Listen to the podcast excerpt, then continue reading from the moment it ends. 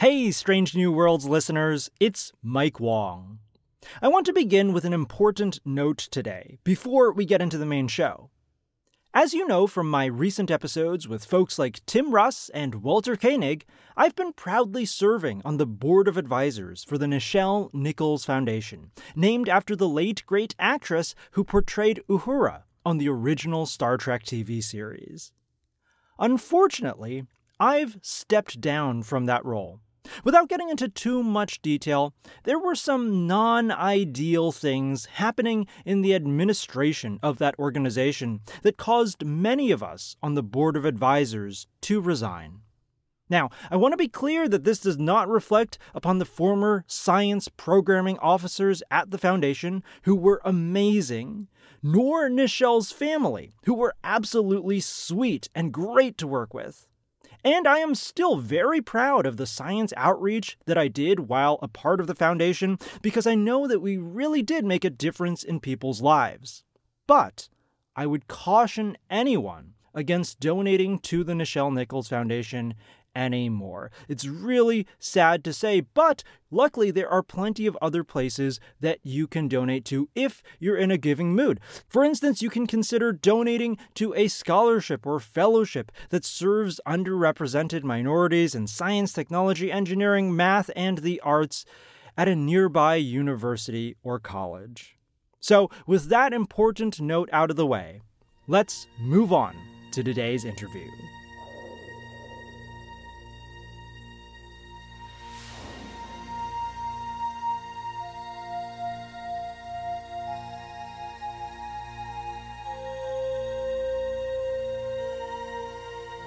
Today we have the pleasure of talking to Jason Von Stietz and David Smith, both of them sports psychologists, about Lieutenant Commander Data as a strategist.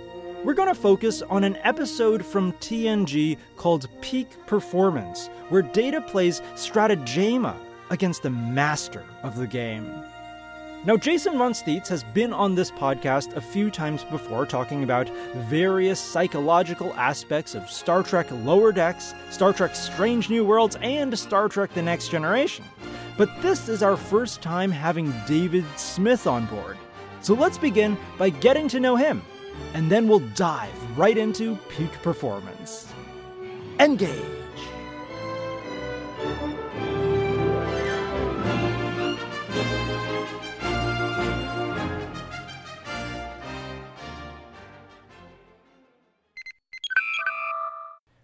It's my pleasure to welcome back Jason Von Stietz to Strange New Worlds. Jason, it's so good to see you again. Hey, Mike. It's great to see you. I'm really happy to be here again. Yeah, and I'm so excited to welcome David Smith to the show for the very first time. David, it's great to meet you. It's great to meet you as well, and I am very excited to be here. Excellent. Hey, David, since it's your first time with us on Strange New Worlds, why don't you kick us off with your Star Trek origin story? What was your first contact with Trek and how has it impacted your life? It's interesting because my first contact with real sci fi was Stargate, actually. I am a, by, by my heart, I am a Stargate, a gator is what we say, you know, mm. a big Stargate fan, but I got contacted into, into Stargate in the mid 2000s when Atlantis was still airing.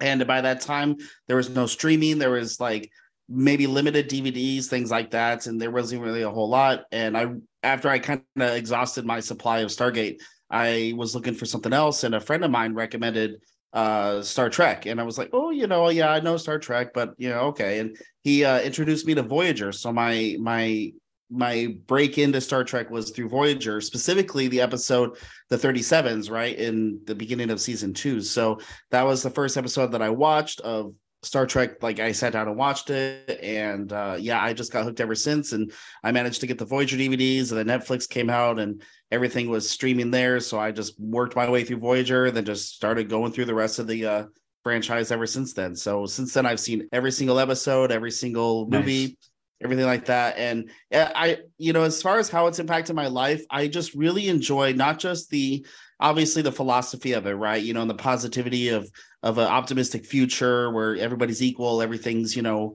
beyond kind of where we are at right now, but also just the different ways that they explore different problems and how they are able to frame a lot of the issues that we face today within our own society in this context of the future that maybe helps other people understand it in a way that allows them to overcome their confirmation biases and say hey you know mm. these are these are issues that are important to us as much as we see this in the lens of everybody else. And um, going back to Stargate, at the end of the episode Wormhole Extreme, which is kind of a big parody of Stargate, but also just sci-fi tropes, one of the characters there he talks about how you know, sci-fi is kind of a metaphor. He quotes Isaac Asimov and says, you know, it's a metaphor for the human condition and, you know, helps us kind of represent the issues that we face, but in a lens that allows us to to examine it from a like an objective point of view.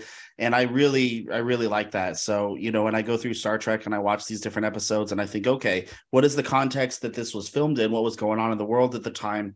You know, and how does this kind of relate to those events, but also how does it relate to our events now, right? You know, and how is this kind of translated to the future and have we learned anything from it ever since? So i i just i cannot get enough of that. It's it's really amazing yeah, I think that was beautifully said, David. Um, and we're here today to talk about how Star Trek relates to your line of work in sports psychology, uh, especially through the lens of Lieutenant Commander Data from The Next Generation. So we're gathered here today, the three of us, to talk about Data as a strategist. And let's open our discussion with the season two TNG episode called Peak Performance. And um, before I ask you some questions about this, let me just quickly recap the episode for our listeners. So, in peak performance, the Enterprise crew is running a battle simulation under the guidance of a famed strategist named Sirna Kolrami. And the crew is basically split in half. Riker takes command of the USS Hathaway while Picard leads the Enterprise. That's all in the A plot, but the B plot is what really concerns us today. It, it involves the fact that Sirna Kolrami also happens to be a champion Strategema player, and Strategema is basically a tabletop holographic video game that requires enormous amounts of concentration and dexterity.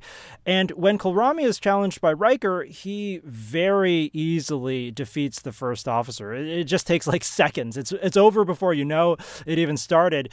Um, and then you know, Data with his android like reflexes and positronic brain is able to last a bit longer against Kolrami, but he too eventually is defeated. And honestly, it, it doesn't take too much longer. And so Everyone expected Data to beat Kolrami at Strategema, including Data himself, and the fact that he failed to beat the Strategema Master causes him to start to wonder if there's something that is wrong with him, and he excuses himself from his normal duties, including preparing for this very important battle simulation that the crew is undertaking, to try to find the issue with himself. And he says, I've conducted a diagnostic check of all of my programs. I am now cross-checking with the ship's computer. Is that all necessary? I believe so. I have proven to be vulnerable. At the present time, my deductions should be treated with skepticism. So that's why you haven't been on the bridge? Yes. The captain would be ill-advised to rely upon my judgment. I think you're overreacting.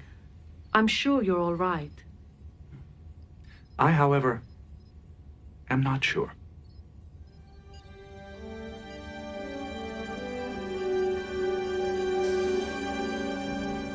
David and Jason, this experience is probably very familiar to most people. You know, failing at something that you thought you'd succeed at, then questioning your own self worth as a result of that turn of events. Let's talk about Data's response to losing this game of Strategema. David, do you want to go first? Sure. And this is honestly, this was the biggest scene that really inspired me to to mm. want to talk about this episode specifically because you know, Data is experiencing a crisis of confidence when he loses the game. And, you know, this is kind of the first time that he really lost something specifically that he expected to win. But the whole context leading into this specific game was that Data had no real intention of playing him in the first place.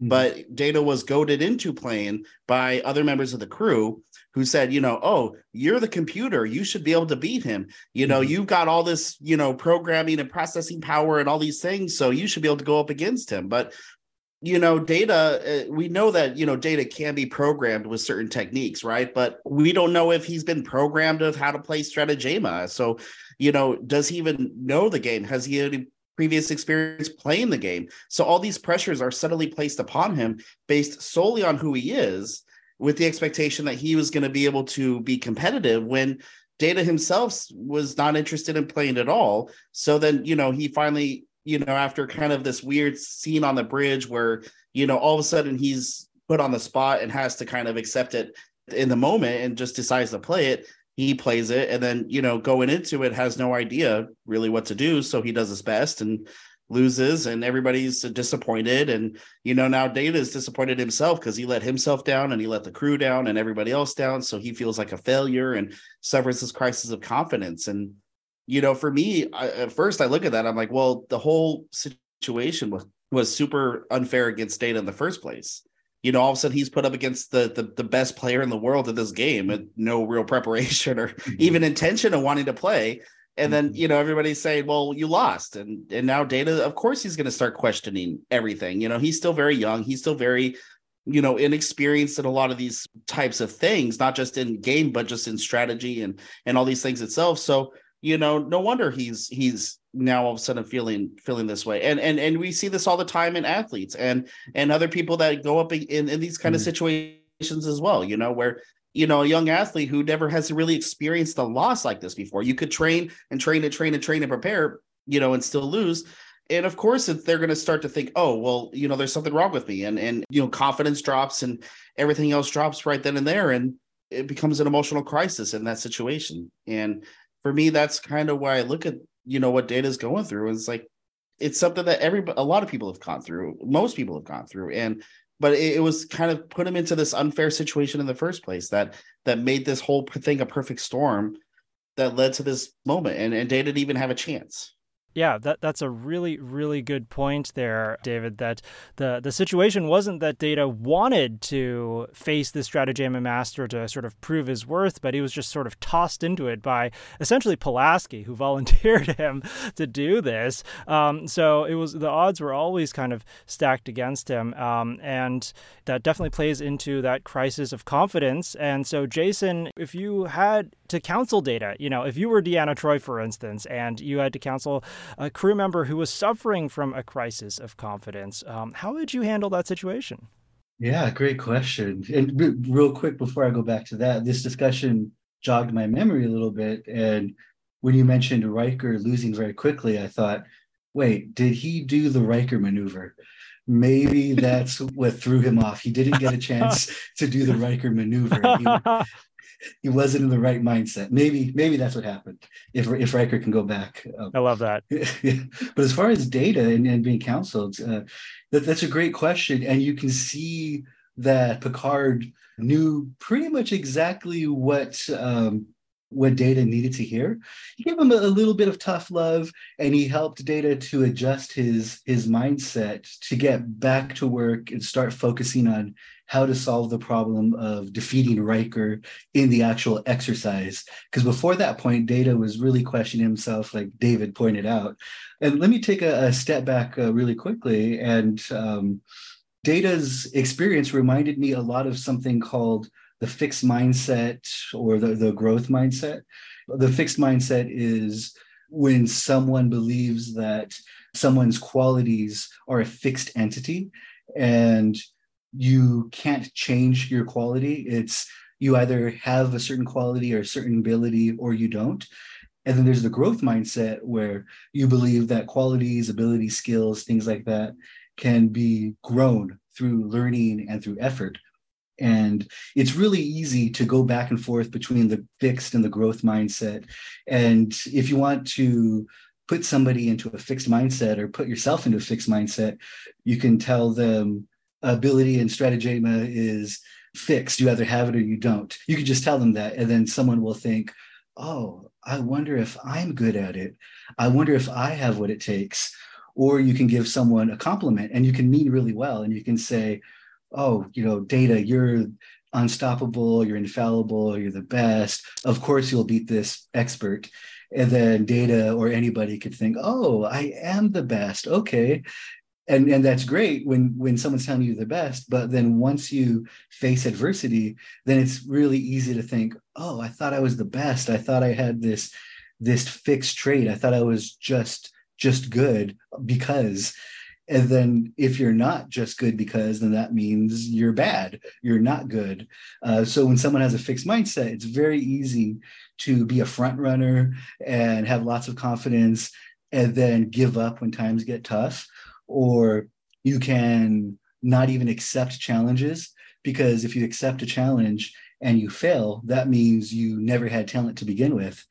And if somebody has a growth mindset, then they're going to be a lot more likely to challenge themselves, to be resilient in the face of adversity, and, and then lots of uh, you know positive outcomes like that.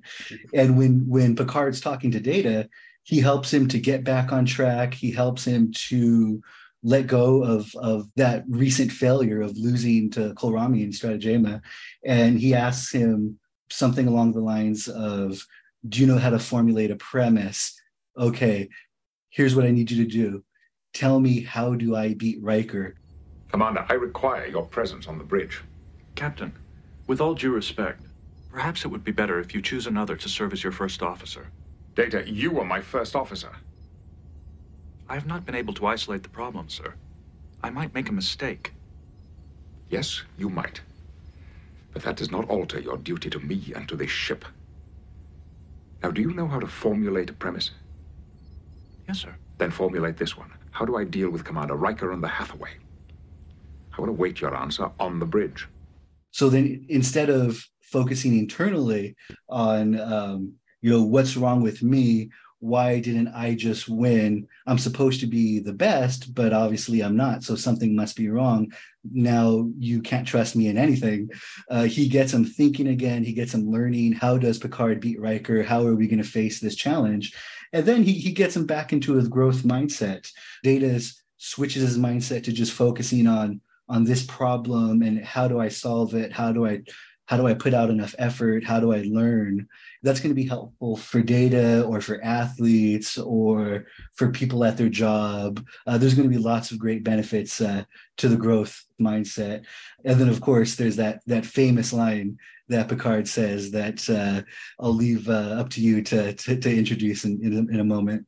Yeah, Jason, that was really wonderful. Uh, great outline of the difference between a fixed mindset and a growth mindset. And we can clearly see now how Data was in a fixed mindset. He thought strategema talent was innate and uh, not something that you could improve at or get worse at or you know change over time. He just thought, oh wow, if I lost that must reflect uh, about my intrinsic worth.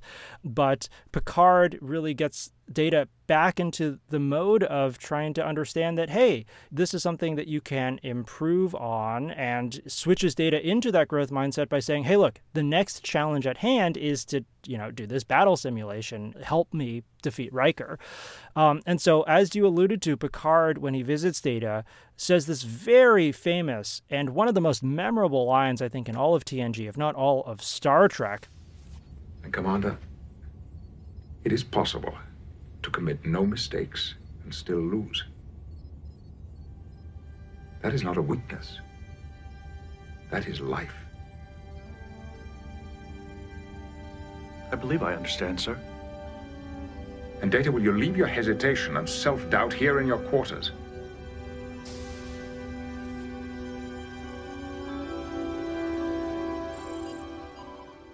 Jason, what do you make of this very famous piece of advice from Captain Picard? I love it. I wish I could connect it to a specific theory or, or, concept. I mean, it does help people to stay into a growth mindset. But really, for me, I, I just think it's a, a, great quote, a great lesson. Every once in a while, I've thought about it in different situations that I've been in.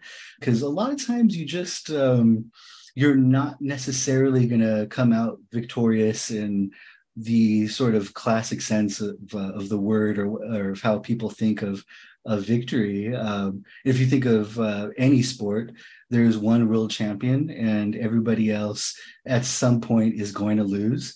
Um, even if you're a national champion, if you move on, there's only a small chance that you'll you know win uh, the olympics or the world championships after uh, winning your, your national championship so at that point are you going to think that you did something wrong, that you're a failure, that you're not good enough.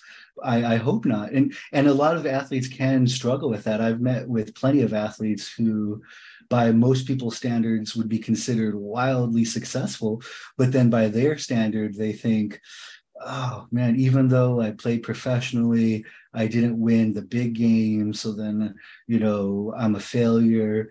Or even though I played abroad and did all these cool things, you know, when I come back and look for job interviews, I don't have anything to talk about. Nobody cares, even though everybody they talk to is really impressed.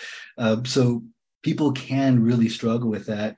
And picard's line is is great for someone who competed at the highest levels or for somebody who is trying their best in a recreational league or just thinking about parenting their kids just any any challenge or driving on the 405 driving on the freeway you, know, you could you can make no mistakes and still lose. And that's just how traffic in la is. And so, so picard's uh, words are very very wise and very helpful in any situation. I know it, exactly what you mean jason. David what do you think about this quote? Committing no mistakes and still losing and that's life I mean, it's a classic Star Trek quote, right? And I think it's one of the most commonly quoted lines I see in any anything with Star Trek. You know, whether it's uh, on social media or anytime anybody talks about it, that that line always comes up. It's classic, one hundred percent, and it's a good life lesson, right? Because you know, it's something that we can all learn from Captain Picard, and it really cements him as the you know the leader and and and you know kind of like everybody's dad, right? You know, and mm-hmm. and kind of that you know one person that we all look up to, and uh, I know Jason, you you mentioned you're kind of struggling to, to find a theory for it, but I I, I think I'd come in with an mm. assist on that because it brought me back to achievement goals theory. Mm.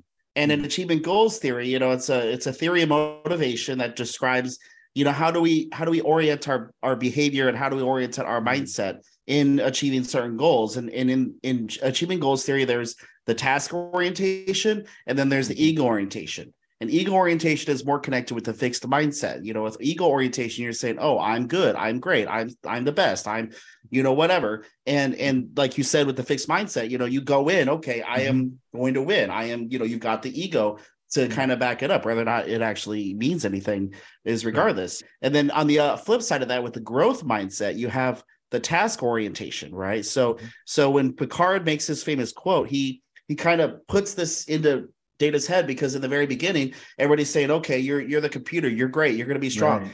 Kind of building up Data's ego here, and then when Picard comes in, you know, and he says, "Well, you know," he brings in the the okay, how do we deal with Riker question, mm-hmm. and that switches over to the task. So right. instead of being ego oriented, now he's task oriented because he says, "Here's the problem that we have right now. What do we do to solve it?" That's the task at hand.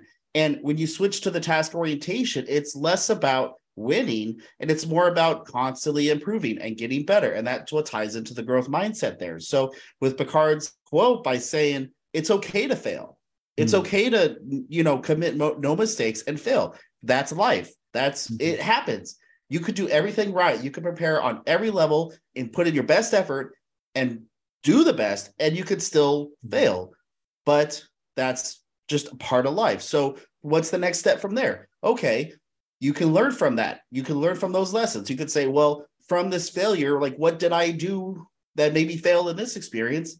And then you focus on, okay, now how can I fix that? How can I get better? How can I improve? And you go up from there. And that's the lesson that data needed to learn the most in this mm-hmm. episode was just to say, well, yeah, you know, sometimes things like you said, you fail and they don't work out according to plan. But that doesn't mean you did anything wrong. It just now is an opportunity to learn how to get better and improve. So going in there with that growth mindset and focusing on the task at hand is is the key component here that really makes certain that you're able to keep moving forward and and to come out of you know a crisis of confidence like this and just say hey life goes on. Learn from it. Move on. Next step. And Data does take that next step, and we see this at the end of the episode when Data challenges Kolrami to another game of Strategema. This time, Data wins on a technicality, with the game approaching 36,000 moves, Kolrami throws down his handset and storms from the table, abandoning the game. And when Data is asked how he defeated Kolrami, he reveals to his shipmates that he had changed strategies. Instead of playing to win, he decided to play for a draw and extend the game as long as possible. What do you two make of this change in tactic? Is there ever a situation in real life that you would advise someone to actually play for a draw rather than for a win? Um, David, why don't you go first on this one? I would argue that he did not win on a technicality. He won fair and square. Okay. Because him Yeah. him going into this, you know, he he had a different mindset. He had a different strategy because he learned not just from his previous experience playing Kolrami, but you know, Picard's quote and all this other things that happened during the course of the episode. And he said, okay, I need to approach the game differently. So his goal going into it wasn't to win, it was merely to keep up with Kolrami. So in this case, he said, you know, I'm going for a draw here, but you know, if you're playing a game of chess, right? You know, in a game of chess, maybe you have a certain number of moves on the board you can make, just limited based on the board size. Now, we don't know really anything about how strategema works, but presumably it's kind of like chess, right? You know, the chess game ends when the king, when when one person's king gets killed. So in strategema, presumably there's no limit to the size of the board. It just keeps going until the king or whatever in strategema gets killed. And so in this case, Kolrami and Data are able to keep the game going and going and going and going and going and going until you know one person kills the king of the other, or in this case, Data was able to keep up with Kolrami to the point where now Kolrami, his strategy fell apart because his, you know, he has that fixed mindset. He has that ego orientation. And maybe in his case, it's well earned because he's a champion player, right? And, Right. you know, he can play whoever and defeat them, and there's no challenge. Now he's being challenged, and he's being challenged in a way that he is not prepared for. So going into this, now you start to notice his his his his behavior, right? His behavior during the game. When he first plays, you know, he's super calm and he's just kind of like super focused. But then as he's playing data in this last game, and data's keeping up with him, he starts to, you know, wince and he's starting to to show emotion and he's starting to struggle because now all of a sudden he's being challenged in a way that he had never expected and he doesn't know how to respond to.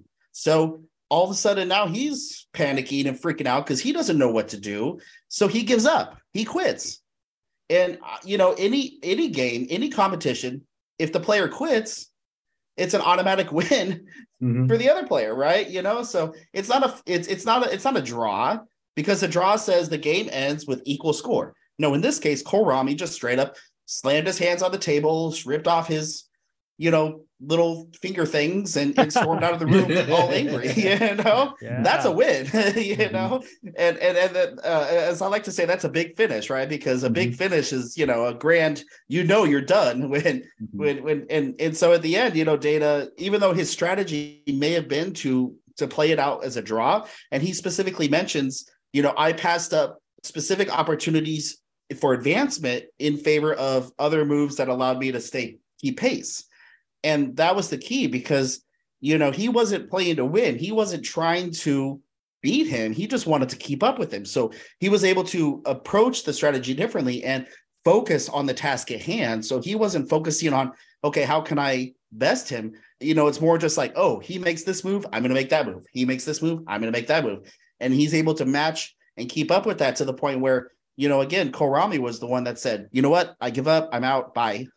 That's ultimately what was his his undoing because, like I said, he wasn't prepared for that kind of challenge, and he probably hasn't played strategema you know, against the challenger like that in who knows how long. So of course he has this ego Mhm. and fixed mindset. And and when it's all of a sudden, you know, it all falls apart, he doesn't know what to do. So he storms out. And you see that as well all the time.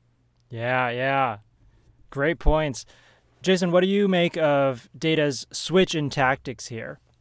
Yeah, I thought it was great. Like David pointed out, uh, Kolrami fell into a fixed mindset or had an ego orientation, and he was thinking, "I'm the best. No one can, you know, score any points on me or challenge me."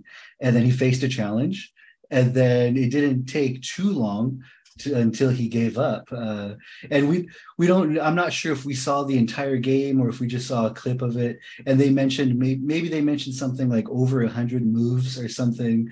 But also, it could have just been a matter of seconds or a minute or a couple minutes because the, the game seemed to move so fast. And Kolrami was just stunned by not being able to very quickly defeat him like he did last time. And it kind of reminds me of a few famous boxing matches. And I, I can't remember the actual people's names. And I think there are multiple, multiple fights where you know someone one of the fighters had a different strategy instead of coming straight at this uh, slugger uh, the fighter danced and did great footwork and avoided and then uh, at least one of the fighters at least in one of the matches uh, the fighter just quit on the stool because it was just they were too frustrated. They didn't know how, how to handle this different strategy. Stand stand in front of me and fight me like a man, and it, you know it was, it was just too different for them. They couldn't handle it, so they quit on the stool, and then, then they lose. Uh, and Data did a great job of not falling into a thinking trap called all or nothing thinking or black and white thinking where you want something to be completely one way completely your way. And if it's not then it's it's completely the other way and who cares? I don't want it. Or things are just black or they're white there's no gray there's no in between and uh, data you know he tried to defeat uh, Kolrami initially and in that first that first game and he wasn't successful and he could have thought oh well I'll keep trying to to knock him out. I'll keep trying to go for that traditional victory and and maybe keep losing or I could just try to do something else. I can try different things and, and learn. And Data tried a different strategy and fighting for a stalemate or a draw is better than a loss. So Data didn't get into all or nothing thinking, and he went for the draw and then ended up winning because Kolrami uh, wasn't used to facing adversity. And uh, I, I, think that can be a, a great strategy. Uh, and then I would just add that I think that's a great strategy for a competition. Uh, and then in practice or in training, I would advise athletes to risk losing in training, try different things, try things that you might not necessarily be good at, and um, don't always go for the sure victory in your training because training is to, to get better at, at your skills. So training is one thing, and then a competition is another thing. Uh, so in competition, going for the draw is great. In training, uh, I would advise people to to take some risks and learn and and just uh, expand their skill set. This episode is about data, but I can't help but wonder about the psychological state of Kolrami as well. It felt to me like he threw down his handset and stormed away from the table because he was afraid of actually losing to data in you know a normal in the normal setting in the normal parameters of the game. You know as a biological being he was probably getting tired. Maybe he was getting frustrated and uh, just couldn't handle data's um, strategy. Um, but sooner or later he was going to wear out probably a lot faster than data being an, an, android would. And so i feel like to save face maybe he'd rather lose by just throwing it down and walking away than lose to data in a, a, a grueling match that could last hours. It, it, did you get that sense as well it's actually a, a, very common strategy that you see in a lot of different sports competitions. And jason you mentioned boxing where you know a major tra- strategy in boxing is to be able to condition yourself to be able to keep taking the hits and and basically let your opponent wear themselves out so that they get tired so that you're still standing.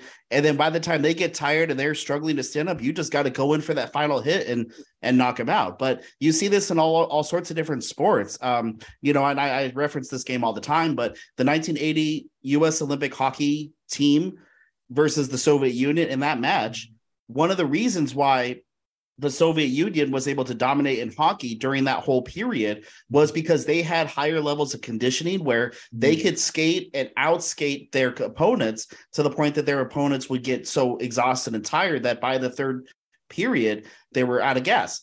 And so mm. one of the key elements of the coach for the US team was to condition his athletes to be able to skate at that high intensity all the way and keep up again with the Soviet Union, uh, just like you know Data's keeping up with Kolrami here to be able to keep up with them the whole time so that that strategy doesn't work. And then the opposing team, in this case, the Soviet Union, again, same thing happened. Their whole team collapsed because all of a sudden now they're uh, against a challenger who could keep up with them at the point where they were expecting them to get tired and exhausted and fall apart. Well, now they can't go in for that final punch anymore because that team mm-hmm. is strong enough to punch back. So, so what do they do then? And and in this case, like with Kolrami, you know, it was like you said to save face, right? Because it's easier for him to storm out and you know, he mentions like, oh, this is this isn't a game, this is a farce, mm-hmm. or he says something like that, you know.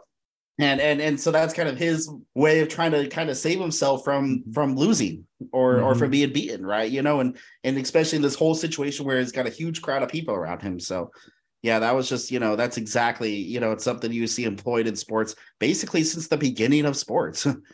And I would just add real quick, uh, uh, now that we're talking about it more, uh, Kolrami might have been right. He was probably right in his gut reaction to, to give up and think there's no way I could win because Data would have unlimited focus and energy. And uh, it would have been a really interesting challenge for Kolrami to last as long as he could before losing that would have been really exciting and interesting to see. And you know, it, there's no shame in losing to Data. Data is uh, a very, very skilled, talented being, and what Kolrami could have done at a future time is do a gentleman's agreement to to play to win, and then maybe Kolrami could then have a chance. But Kolrami was going to lose, and there's there's no shame in that. There's always somebody who has a new strategy, or who's just better at a skill set, or who's just your match. As many times as there's a great fighter who seems undefeatable, someone else comes along and has the key to winning. So that's that's just life. That's that's not bad. That's just life. yeah. yeah. it sounds like Kolrami needs a, a, talk with Captain Picard as well. yeah, yeah, yeah.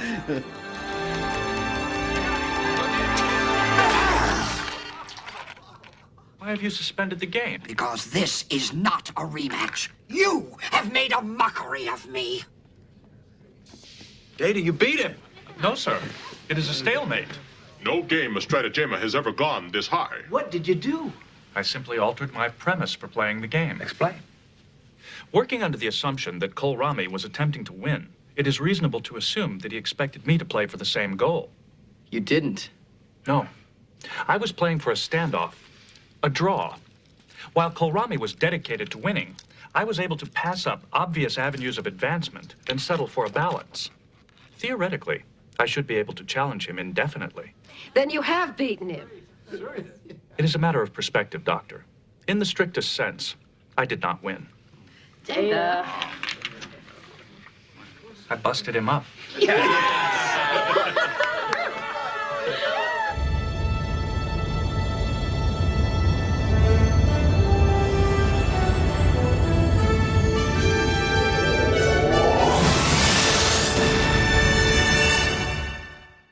That's it for this week, folks. Thank you once again for joining us on Strange New Worlds, a science and Star Trek podcast. Next time, Jason and David will be back on board to continue Data's journey as a strategist through the later seasons of TNG, the TNG movies, and even Star Trek Picard. You won't want to miss that. Until then, stay safe, stay curious, and I'll see you out there.